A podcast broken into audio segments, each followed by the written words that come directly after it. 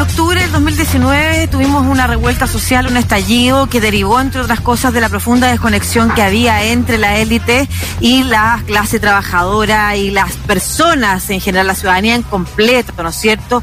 Con frases desafortunadas como levántese más temprano, eh, con aumento de la tarifa del transporte público, entre otras cosas, aludiendo de que los sueldos incluso habían subido cuando evidentemente o la información que uno recogía de la ciudadanía era que la crisis económica se estaba profundizando en muchas familias. Entonces, hay una distancia profunda, pero esto lo estudió más, eh, eh, más detalladamente el Centro de Estudios de Conflicto y Cohesión Social, el COES, eh, y nos van a conversar sobre eso Cristóbal Rovira, que es uno de los investigadores del COES, sociólogo, doctor en ciencia política, sobre este estudio que revela la gran desconexión que existe entre, sobre todo, la élite económica y la realidad ciudadana. ¿Cómo estás, Cristóbal? Hola, muy buenas tardes. Gracias por la invitación. Gracias a ti por estar acá. Primero saber de cuándo esta investigación, porque a mí me llama la atención a propósito de lo que conversábamos al inicio del programa, que a las autoridades, por un asunto, me imagino yo, mediática, pero además eh, también superficial, le importen más los tonos en los que habla la presidenta del Colegio Médico, más que la realidad en la que está hoy la ciudadanía y cuánto ha impactado la pandemia sanitaria, social e incluso ha profundizado políticamente el problema que existe en Chile. Entonces, seguimos hablando de desconexión. Por eso a mí es importante saber ¿Cuál fue el estudio que ustedes levantaron? ¿Cuándo se realizó? Para entender si de verdad todavía después de dos años seguimos desconectados. Mira, eh, eh, dos respuestas a tu pregunta. La primera respuesta un poquito más global o de contexto, si uno quiere, es que este problema de desconexión entre élite y ciudadanía, yo me atrevería a decir que es un fenómeno bastante global. O sea, yo creo que Chile no es la excepción a la regla en ese sentido. Y de hecho, eh, hay distintos fenómenos que hoy en día se explican desde la irrupción de partidos de derecha radical, fragilidad de la democracia, etcétera, por élites que por diversos motivos que seguramente podemos conversar se han venido desconectando de la ciudadanía y eso genera falencias muy serias en los sistemas de representación, porque si tenemos personas que dirigen un país pero que están desconectadas de las necesidades de la ciudadanía, es muy probable que la ciudadanía de diversas maneras demuestre ese malestar hacia las élites que están establecidas en el país. Eh, entonces esa es como la respuesta más global. Y la respuesta más puntual es que dado esta, este, este argumento que está bastante extendido en las academias, nosotros desde el COES lo que tratamos de hacer es bajar esto a tierra para el contexto chileno y por eso nos pusimos como meta llevar a cabo este estudio que lo que trata de hacer es levantar la opinión de distintos segmentos de la élite del país justamente para tratar de medir empíricamente cuánta conexión o desconexión existe. El estudio nosotros lo iniciamos en agosto del año 2019, vale decir, antes del estallido social, porque nosotros teníamos de alguna manera la hipótesis de trabajo de que las élites del país estaban desconectadas. Entre medio nos pilló un estallido social y entre medio nos pilló una pandemia, lo cual hizo que el proceso de levantamiento de datos fuera mucho más lento de lo que nosotros quisimos. Y por eso terminamos el trabajo de campo a fines del año pasado. Inicialmente nosotros pensábamos que en un semestre o dos semestres a todo reventar íbamos a tener los datos, pero como digo, dado tanto el estallido social como la pandemia, se ralentizó el proceso. No obstante, todas las entrevistas que nosotros realizamos son cara a cara, vale decir, en, inicialmente las hicimos en persona y después lo tuvimos que hacer vía Zoom. Pero yo creo que este es otro dato muy importante porque muchas veces estos estudios se hacen a través de cuestionarios autogestionados, vale decir, le llega a un miembro de la élite un email invitándolo a que conteste una encuesta. Pero yo nunca voy a saber si la persona que responde la encuesta es ese sujeto o si es la secretaria de ese sujeto. Por lo mismo es que el trabajo de campo nuestro fue muy lento porque queríamos que ser muy rigurosos y queríamos entrevistar específicas personas y que no se derive ese cuestionario un tercero. Y eso hizo que el trabajo de campo fuera más lento, pero a mi juicio bastante más valioso porque sabemos que las personas que contestaron son realmente miembros de aquellos que nosotros como definimos la élite del país. Cristóbal. Eh... Marcelo, perdón, una, una pregunta y solo para, para reafirmar entonces la hipótesis inicial. Esta, este, este estudio se hizo ya con la información al menos, y, recogieron datos eh, desde las entrevistas que ya, eh, eh, o sea, en el fondo con, y perdón que esté tan torpe, pero estoy un poco resfriada y me tengo, tengo la cabeza eh, borrosa, pero el estudio recoge información de personas que sí ya tenían eh, más o menos claro lo que estaba sucediendo en Chile, ya teníamos el efecto del estallido social, ya teníamos la pandemia. Depende del momento de las entrevistas, porque las entrevistas se inician en agosto del 2019, vale decir, antes del estallido y antes de la pandemia, continuamos entrevistando después del estallido y después durante la pandemia. Por lo tanto, el periodo en el cual las personas fueron encuestados, algunos fueron encuestados antes del estallido, otros fueron encuestados después del estallido y otros fueron encuestados eh, durante la pandemia, por así decirlo. Oye, Cristóbal, ustedes dividieron la élite en tres, élite económica, élite, podríamos decir, política de los poderes del Estado y una élite cultural. Eh, al parecer, por lo que leí yo ahí en el diario La Tercera, que se publicó el sábado, la élite cultural y la élite política están un poco más cercanos tal vez de lo que opina la ciudadanía, pero la élite económica es la que está completamente disparada y es eh, finalmente la que gobierna el país, la que tiene un lobby tremendo cuando se van a aprobar leyes, que tiene un presidente de la República que, bueno, es parte de esa élite también y que por ende los conoce, los conoce muy bien y uno podría interpretar también que las políticas van hacia ese lugar en el sentido de que él pertenece a esa elite y él ve el mundo como lo ve esa elite. ¿Por qué no nos describe cuáles son las grandes diferencias que pudiste, que pudieron detectar entre estos eh, tres tipos de elite y lo que la ciudadanía piensa? Bueno, efectivamente, como tú dices, lo que nosotros hicimos al momento de diseñar esta investigación es conceptualmente identificar tres grandes élites o tres grandes campos de poder. Decimos, existe el campo de, la cultura, el campo de la economía y el campo de la política. Y al interior de cada uno de esos campos lo que hicimos fue levantar estas entrevistas que en general fueron de aproximadamente 130 personas en cada una de ellas. En el caso de la élite económica, generalmente lo que hicimos fue entrevistar a gerentes generales de grandes empresas o presidentes de directorios, mientras que en el caso de la élite política, y esto yo creo que es interesante, no solo entrevistamos a parlamentarios y personas que trabajan como ministros o mm. subsecretarios, también el poder del Estado en un sentido más amplio. Por lo tanto, eh, altos dirigentes en el Poder Judicial, en gobiernos regionales, también en el sector de seguridad y defensa, instituciones autónomas. Y por último, cuando estábamos hablando de la élite cultural, son distintos eh, miembros de la élite que trabajan al interior de este campo, como podrían ser fundamentalmente instituciones de educación superior, rectores de universidades, por ejemplo, pero también instituciones culturales, premios nacionales, think tanks, medios de comunicación, etcétera. Entonces, nuevamente, la idea es de que al interior de cada una de estas élites podemos detectar cuánta homogeneidad o heterogeneidad existe. Y volviendo a la pregunta tuya, una de las cosas que realmente llama la atención es de que uno se da cuenta de que la élite económica es la que tiende a tener ciertas posiciones que son claramente las más divergentes, tanto con las otras élites que encuestamos como con el conjunto de la ciudadanía.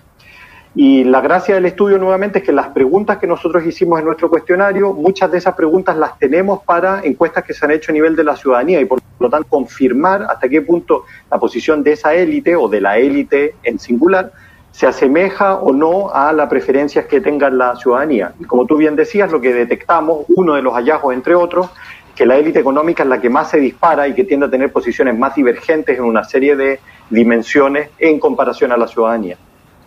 Cristóbal, ¿nos podrías dar algunos ejemplos de casos en los que es más demostrable la distancia?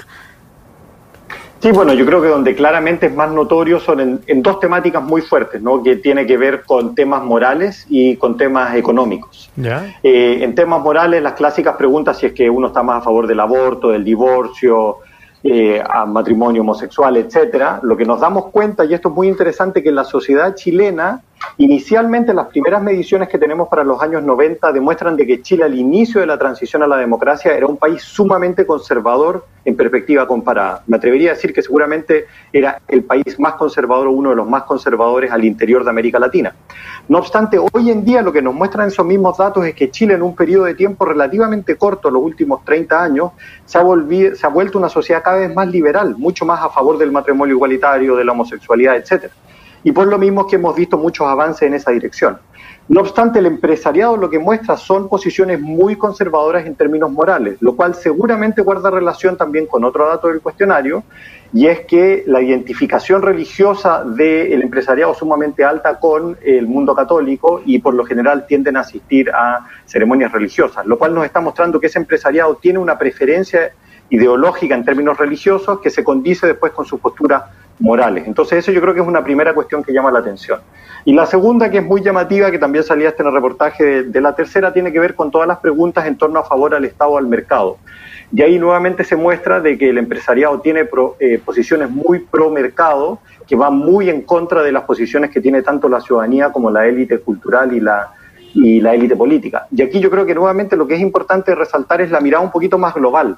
A nivel global, uno esperaría siempre que el empresariado tenga posturas que son más a libre mercado. Es lógico, ¿no? Son las personas que trabajan en ese mundo.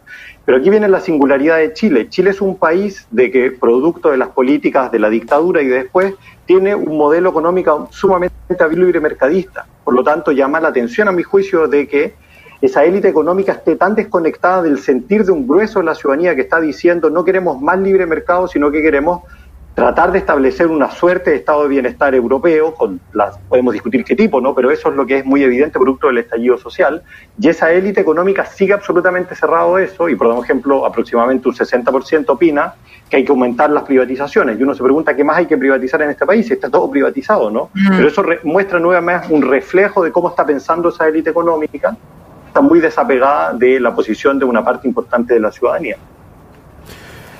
Estamos conversando con eh, Cristóbal eh, Rovira. Él es, eh, bueno, llevó adelante el estudio del COES que revela la desconexión de la élite económica y los problemas de la ciudadanía.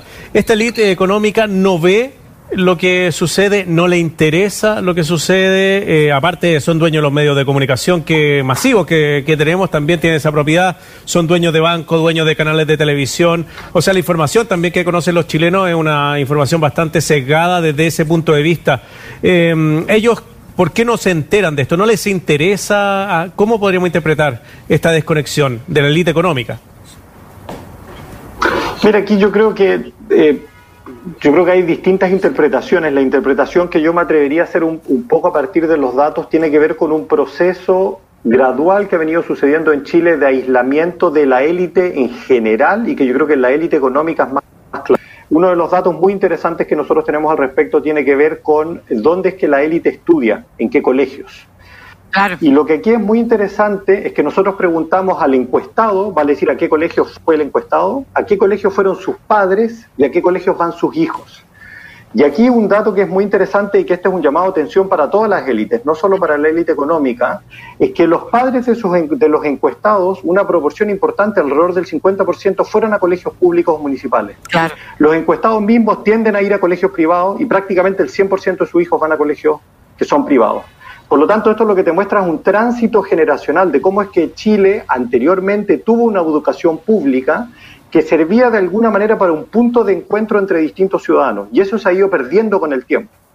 Entonces, volviendo a tu pregunta, ¿por qué esta élite económica está tan desconectada? Yo creo que gran parte del problema tiene que ver justamente con eso, de que viven literalmente en una isla. Se mueven en un auto del sector A al B, se transportan y prácticamente no ven ese otro Chile que muchos otros ciudadanos conocemos. Y por lo tanto, no logran percatarse, y en esto yo creo que nuevamente no hay una cuestión de maquiavelismo, de que estos sean unos sujetos perversos, sino que simplemente hay un problema cognitivo, no logran visualizar, no logran ver, porque no tienen conexión con partes importantes de ese segmento. El famoso estudio del PNUD del año 2017 que se llama Desiguales, que trata de analizar el fenómeno de la desigualdad en Chile, una de las preguntas de ese cuestionario que a mí me parece más interesante, que pregunta cuánto cree usted que existe desigualdad de trato en Chile. Un fenómeno que creo que para la gran mayoría de los chilenos es muy claro de que hay algunos de que los tratan mejor que a otros, ¿no? Y cerca del 80 al 90% de los chilenos cree que existe desigualdad de trato. Pero la élite económica tiende a pensar en niveles mucho menores que existe desigualdad de trato. Y esta, a mi juicio, nuevamente es un reflejo de esta situación, porque esa élite económica está encapsulada, no tiene contacto con la realidad de muchos otros ciudadanos y eso lo hace llevar a tener estas otras posiciones que claramente divergen de lo que piensa una gran, una parte importante de la ciudadanía. Sí, pero lo importante además es que esto no cambió o no fue cambiando tan tan drásticamente en una dirección eh, por, algo aleatorio. Fue el modelo económico que se instaló a partir de la dictadura y que privatizó precisamente aquello que la ciudadanía hoy reclama como derechos garantizados, que es una adecuación pública de calidad, una salud pública de calidad, aquello que fue alejando a las personas. O sea, porque era la era como la universidad era un lugar de encuentro para personas que venían de colegios públicos que podían ser de clase media o baja y eso les permitió generar eh, eh, profesiones que también le rindieron a sus hijos luego un, mayor pasar y así se fue generando una clase media que hoy fue en declive hace mucho rato, está en declive respecto de sus posibilidades económicas, ¿no es cierto?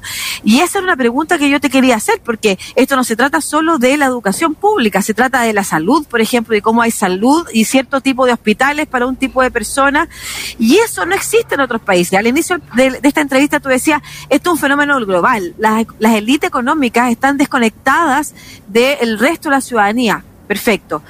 Pero en países desarrollados, uno ve, no sé, que el primer ministro inglés se atiende en el mismo hospital público que el resto de la población. O que también pasa en otros países donde la educación y la salud pública es el espacio mayoritario. Eh, hay espacio para lo privado, pero la mayoría de la población, e incluye ricos, incluye monarcas, incluye aristocracia, tienen algún lugar en el que se encuentran. De hecho, los centros, por ejemplo, los centros de las capitales europeas son lugares donde viven y conviven los ricos y el resto de la ciudadanía. Entonces, ¿hay experiencia que nos permita decir que es un fenómeno que en Chile, por ejemplo, está mucho más agudizado?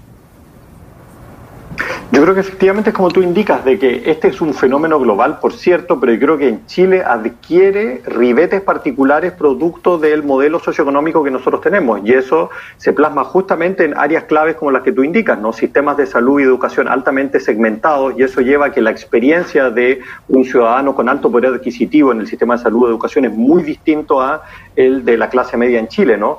Y a eso se suma otro aspecto que tú planteas que es muy relevante a mi juicio, que es la segregación urbana.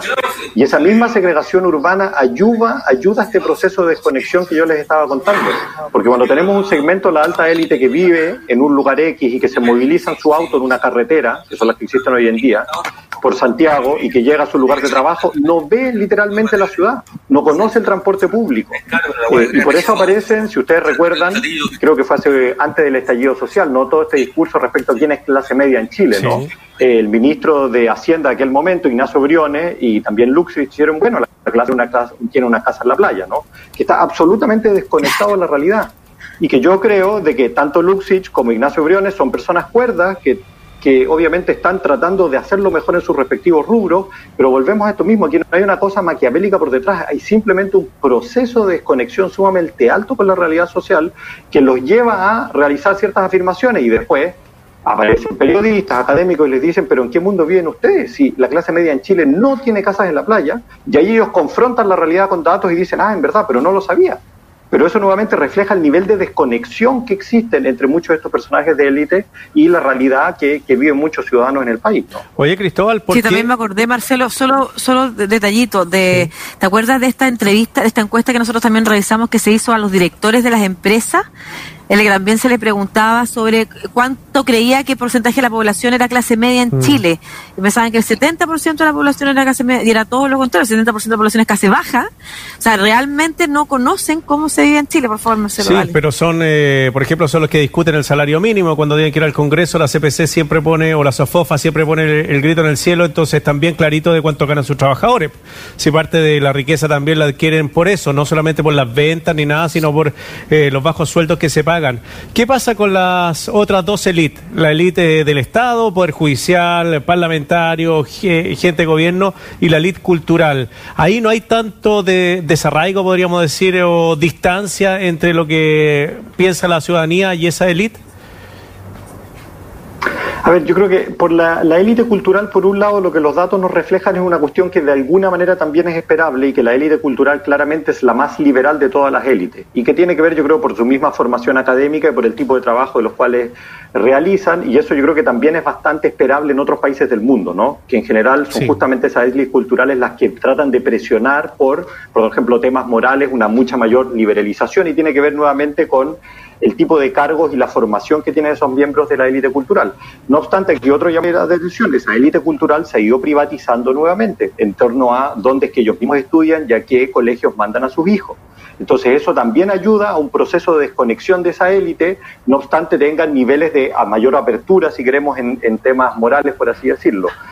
Y un dato que a mí me parece dentro, que yo lo resaltaría como un poco más positivo, es la élite la élite política, perdón, y que igual con la muestra que nosotros tenemos, les recuerdo, nosotros no estamos hablando solo de parlamentarios y de miembros en el mm. Poder Ejecutivo, sino que estamos preguntando también a jueces, alcaldes de grandes ciudades, gobernadores, etcétera. Y aquí lo que encontramos un poquito más de diversidad, sobre todo en, en varias de estas preguntas en torno a Estado Mercado, posturas morales, que me atrevería a decir que están un poquito más al centro y que en varias cosas se acercan un poquito más a la ciudadanía.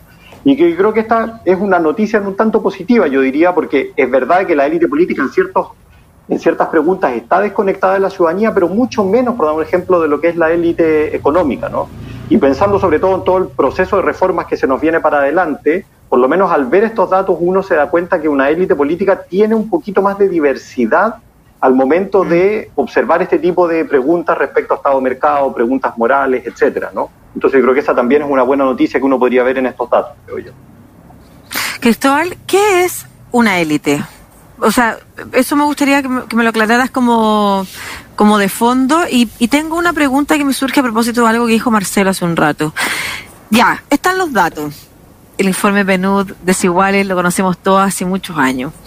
Eh, siguen los diagnósticos, tenemos tallo social, te han pedido de vuelta esta investigación, les interesa porque de verdad yo encuentro que el diagnóstico está en la mesa hace mucho rato o hay síntomas, y para qué hablar de la revuelta, síntomas que podrían indicar la élite económica que además es muy poderosa, es dueña de los medios, es una élite económica además que tiene muy concentrado el mercado, o sea, son mm. pocas familias las que tienen mucho y la mayoría de, los negocios eh, del país están concentrados en este pequeño número de la población. Entonces, eh, yo me pregunto, a propósito de lo que decía Marcelo, eh, ya, tienen los datos ahora, ¿tienen interés en cambiar? ¿Tienen interés en acercarse? O sea, ¿han, han demostrado algún interés en decir, ah, quizás nosotros estamos equivocados? Y, realmente hemos pensado mal.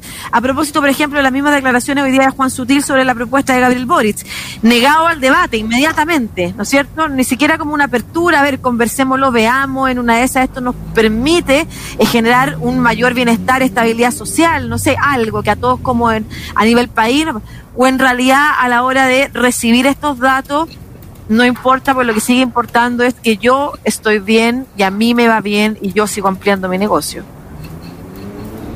A ver, sobre la, sobre la primera parte conceptual, las élites nosotros las entendemos en este estudio y siguiendo una tradición académica en torno a estudiar el fenómeno como todos aquellos individuos que ocupan los máximos puestos de poder en la sociedad y que por lo mismo al ocupar los máximos puestos de poder en la sociedad son los que ejercen una influencia muy importante en el mismo funcionamiento de esa sociedad. Pero aquí, ojo, lo importante es que esos puestos de poder en la sociedad no son solo puestos de poder económicos, por eso, como les decía, no solo entrevistamos a los gerentes generales de grandes empresas, sino que también nos fuimos a los rectores de universidades, nos fuimos a distintos aparatos del Estado para ver nuevamente esas distintas dimensiones de poder.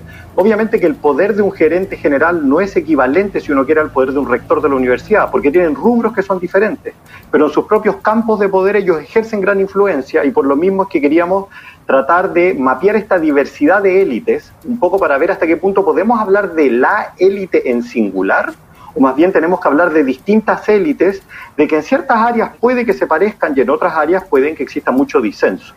Y una de las gracias justamente de tener este concepto un poco más pluralista de élite es que nos damos cuenta que efectivamente hay áreas, como veníamos conversando, donde la élite económica piensa muy diferente de lo que puede pensar la élite política o la élite cultural. ¿no? Entonces yo creo que es una de las ventajas de trabajar con esta conceptualización de élite, que insisto es la que generalmente se utiliza en varios otros estudios a nivel internacional. Y respecto a tu, a tu segunda pregunta, eh, sinceramente todavía no tengo respuesta porque oficialmente el, estudio lo lanzamos este miércoles a las 12 vía Zoom. Aprovecho de avisar y anunciar a todos aquellos que estén interesados, se pueden meter a la página web de COES y se va a transmitir por el canal de YouTube. Y ese día se va a hacer público este informe que tiene aproximadamente 100 páginas, donde mostramos una serie de distintas informaciones y, nosotros lanzamos el informe y la gracia de este estudio lo vemos como una invitación, no, lo estamos haciendo en un aspecto, como le estaba diciendo yo, de denunciar quiénes son los mm. buenos y los malos, quiénes piensan así o quiénes piensan allá, sino que es nuevamente como una invitación justamente por el político que está viviendo el país, que yo creo que necesitamos insumos de esta naturaleza para ver cómo es que nos pensamos nosotros mismos, esos distintos segmentos de la élite, cómo es que piensa la ciudadanía, cuáles son las áreas de acuerdo y desacuerdo. Y de hecho, una de las cosas que queremos hacer es tratar de realizar varios eventos de esta naturaleza en distintos lugares, ojalá también con el empresariado. A mí me encantaría saber, de alguna manera, la misma pregunta que tú tienes, ¿no? O sea, ¿cuál es la percepción que ellos tienen respecto a estos cambios?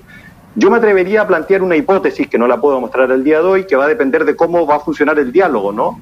Pero mi impresión es que yo creo que hay un segmento del empresariado al menos que está abierto a estos debates y que tiene que ver también con una misma racionalidad económica. Si es que el empresariado le interesa hacer inversiones en largo tiempo, necesita seguridad. Y para tener seguridad, yo creo que hay que abrirse a hacer determinadas reformas. Podemos pensar si las reformas del tipo A, B o C, pero yo creo que lo que quedó claro en este país, producto del estallido social, y más aún con la pandemia, es que no hacer reformas no es una opción, porque eso lo único que va a generar es mayor molestar, mayor inseguridad en términos económicos y es más difícil proyectar a una larga empresa en el largo tiempo si es que no puede tener esos niveles de predicción. Por lo tanto, yo creo que y esa a mi juicio es la manera que se debe leer este estudio, es que es una invitación a pensar dónde reformar, cómo reformar, a qué velocidad, pero no reformar yo creo que no es una opción ni siquiera para ese mismo sector económico, porque va en, pro, en contra de sus propios intereses. Sí, estamos conversando con Cristóbal Rovira, sociólogo y doctor en ciencia política, investigador del COES. Hemos vuelto a Santiago TV 50.1, a través también de Sabin TV en todo Chile, la señal 124. Cristóbal, para redondear, me, me acordaba mucho de un académico que no recuerdo el nombre, pero que ha preparado a muchas mujeres que son líderes y lideresa, mejor dicho, para eh, entrar a los directorios de empresas. Y una de las grandes críticas que él ha hecho siempre es que no hay mujeres, todos tienen dos profesiones, que son ingenieros o son abogados, todos son de la católica o son de la Chile, y eh, generalmente todos estudian en su mismo, en los mismos colegios sus hijos, o sea, viven en lo que estábamos conversando hace un ratito en una burbuja. ¿Cómo se puede romper eso? ¿Tiene que nacer desde esa élite? El, incorporar a otra gente o cómo se presiona para eso? ¿Cómo crees que podría haber una solución? Bueno, mira, yo creo que el mismo ejercicio que vamos a ver ahora con la elección de abril, que vamos a ver si hay elección de abril o no, pero independiente de cuándo sea, ¿no? Del, del, de este nuevo órgano que va a redactar la Constitución, yo creo que va a ser un ejercicio muy bonito. Vamos a ver quién entra ahí. ¿Van a entrar los mismos de siempre o va a haber mayor diversidad o no? Mientras más diverso sea ese nuevo órgano que va a discutir la Constitución, yo creo que es una muy buena señal de que va a haber más espacio para que esos distintos chiles dialoguen entre sí. Y mientras menos diverso sea, yo creo que es una señal de que es, más difícil, por así decirlo, que ese proceso de cambio logre de alguna manera conectar con las demandas de la ciudadanía. Eh, pero más allá de ese ejemplo puntual, yo creo que aquí un mensaje clave del informe está en el sistema de educación. Nosotros mantenemos el sistema de educación como está, la posibilidad de que haya mayor permeabilidad de la élite se va a ver muy disminuida. Entonces yo creo que esto también es un llamado de atención que insisto, esta no va a ser ninguna reforma que se hace de hoy para mañana, pero hay que repensar cómo es que se logran que colegios, universidades logren de alguna manera recuperar esa tradición de conectar mejor con eh, reclutar mayor diversidad. Porque si no reclutamos mayor diversidad, vamos a seguir reproduciendo estos mismos círculos de poder que, se, enseguecen porque nuevamente tienen falta de contacto con la realidad del, país verdadero, por así decirlo. Mm. Mm. Cambiar eh, eso que tú estás diciendo que es la forma como de educación eh, no se hace de un día para otro. En dictadura se hizo a la fuerza, a la fuerza, con fuerza y sangre, eh, se impuso un modelo económico. Em, entonces, probablemente nos sirva ese ejemplo para eh, hablar de años, de décadas o generaciones, pero en este estudio ustedes pudieron observar eh, porque esto además no solamente tiene que ver con el modelo, tiene que ver con todo lo que cambió, ¿no es cierto? La municipalización de los colegios y cómo fue cada vez más produciéndose un montón de... Eh, a nivel territorial y a nivel de poder, de segmentaciones, de segregaciones pero ustedes lograron observar que este fue un tránsito hacia la segregación, al menos en términos educacional, desde, la genera desde una generación a su segunda generación, por decirlo de alguna forma, ¿no es cierto? Los abuelos estuvieron juntos todos en un colegio público o el 50% en una escuela pública eh, y sus nietos ya el 100% estudian en educación privada reformar esto, avanzar hacia un tipo de educación que permita eh, que efectivamente las personas se encuentren, los, los, ciudadanos, los hijos de distintas familias se encuentren en las mismas salas de clase con todo el beneficio que eso significa, ¿cuánto tiempo a partir de las reformas y la discusión constitucional de que hoy se está dando en Chile demoraría para volver a ser ese país en el que la ciudadanía se encontraba en la sala de clase? Yo creo que la educación es un campo donde cualquiera de esas reformas va a ser de las más lentas por el mismo fenómeno que tú dices, ¿no? De que un hijo, o sea, mi hijo va a entrar a un colegio y va a estar ahí 15 años, ¿no? Entonces va a ver los resultados muy a larga data, ¿no? Mm. Pero muchos de los otros campos que también se están debatiendo, sistema de salud, sistema de pensión, yo creo que los cambios pueden ser un poco más rápidos en ese sentido. De que si uno empieza a ver mayor interacción en que, no sé, los consultorios, por ponerte un ejemplo, van a ser mucho más una modalidad mixta, eh, se van a empezar a encontrar las personas allí, por dar un ejemplo, ¿no? Eh, si es que tenemos un sistema de pensión que garantice una pensión universal para el ciudadano A o J, resulta que todos vamos a estar dentro de ese mismo esquema, ¿no? Entonces yo creo que la educación nuevamente seguramente es el, es el lugar más, más lento de reforma, pero hay otros lugares donde uno puede empezar a ver los efectos de manera más paulatina, ¿no? Y también está todo el tema de la reforma urbana, ¿no? Lo que conversábamos antes, cómo es que logramos que las urbes estén más conectadas, ¿no? Lo cual tiene que ver con sistemas de transporte, hacia dónde se amplía el metro, cómo se diseña, etcétera. Entonces también hay otros serios Exacto, hay muchos otros eh, ámbitos donde yo creo que los cambios pueden ser, eh, todos van a ser graduales, pero quizás los efectos pueden ser un poco más rápidos que en el mismo mundo educacional, que por su naturaleza y envergadura yo creo que son reformas más grandes y más mm. paulatinas y lentas. Cristóbal Rovira, sociólogo, doctor en ciencia política, investigador del COES. Eh, muchas gracias, Cristóbal, por este tiempo que nos has dado, que nos has regalado y bueno, estaremos expectantes a lo que suceda el miércoles y después, claro, los coletazos que traigan siempre estos estudios. Pues así que un abrazo grande y cuídate. Muchas gracias a ustedes. Hasta luego. Hasta luego.